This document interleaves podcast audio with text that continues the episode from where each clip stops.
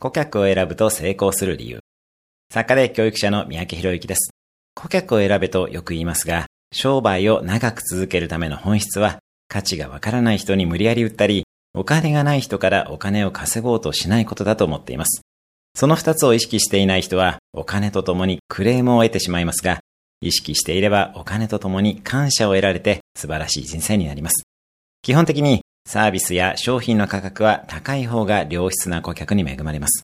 まず価格を決めて、それに見合う内容を作ることが大切です。先に価格、後から内容です。多くの人が先にサービス内容や商品を決めて、後から控えめな価格をつけてしまいます。先に高価格を設定しましょう。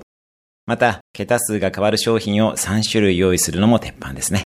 3000円、3万円、30万円など、桁数を変えて価格設定をしていきましょう。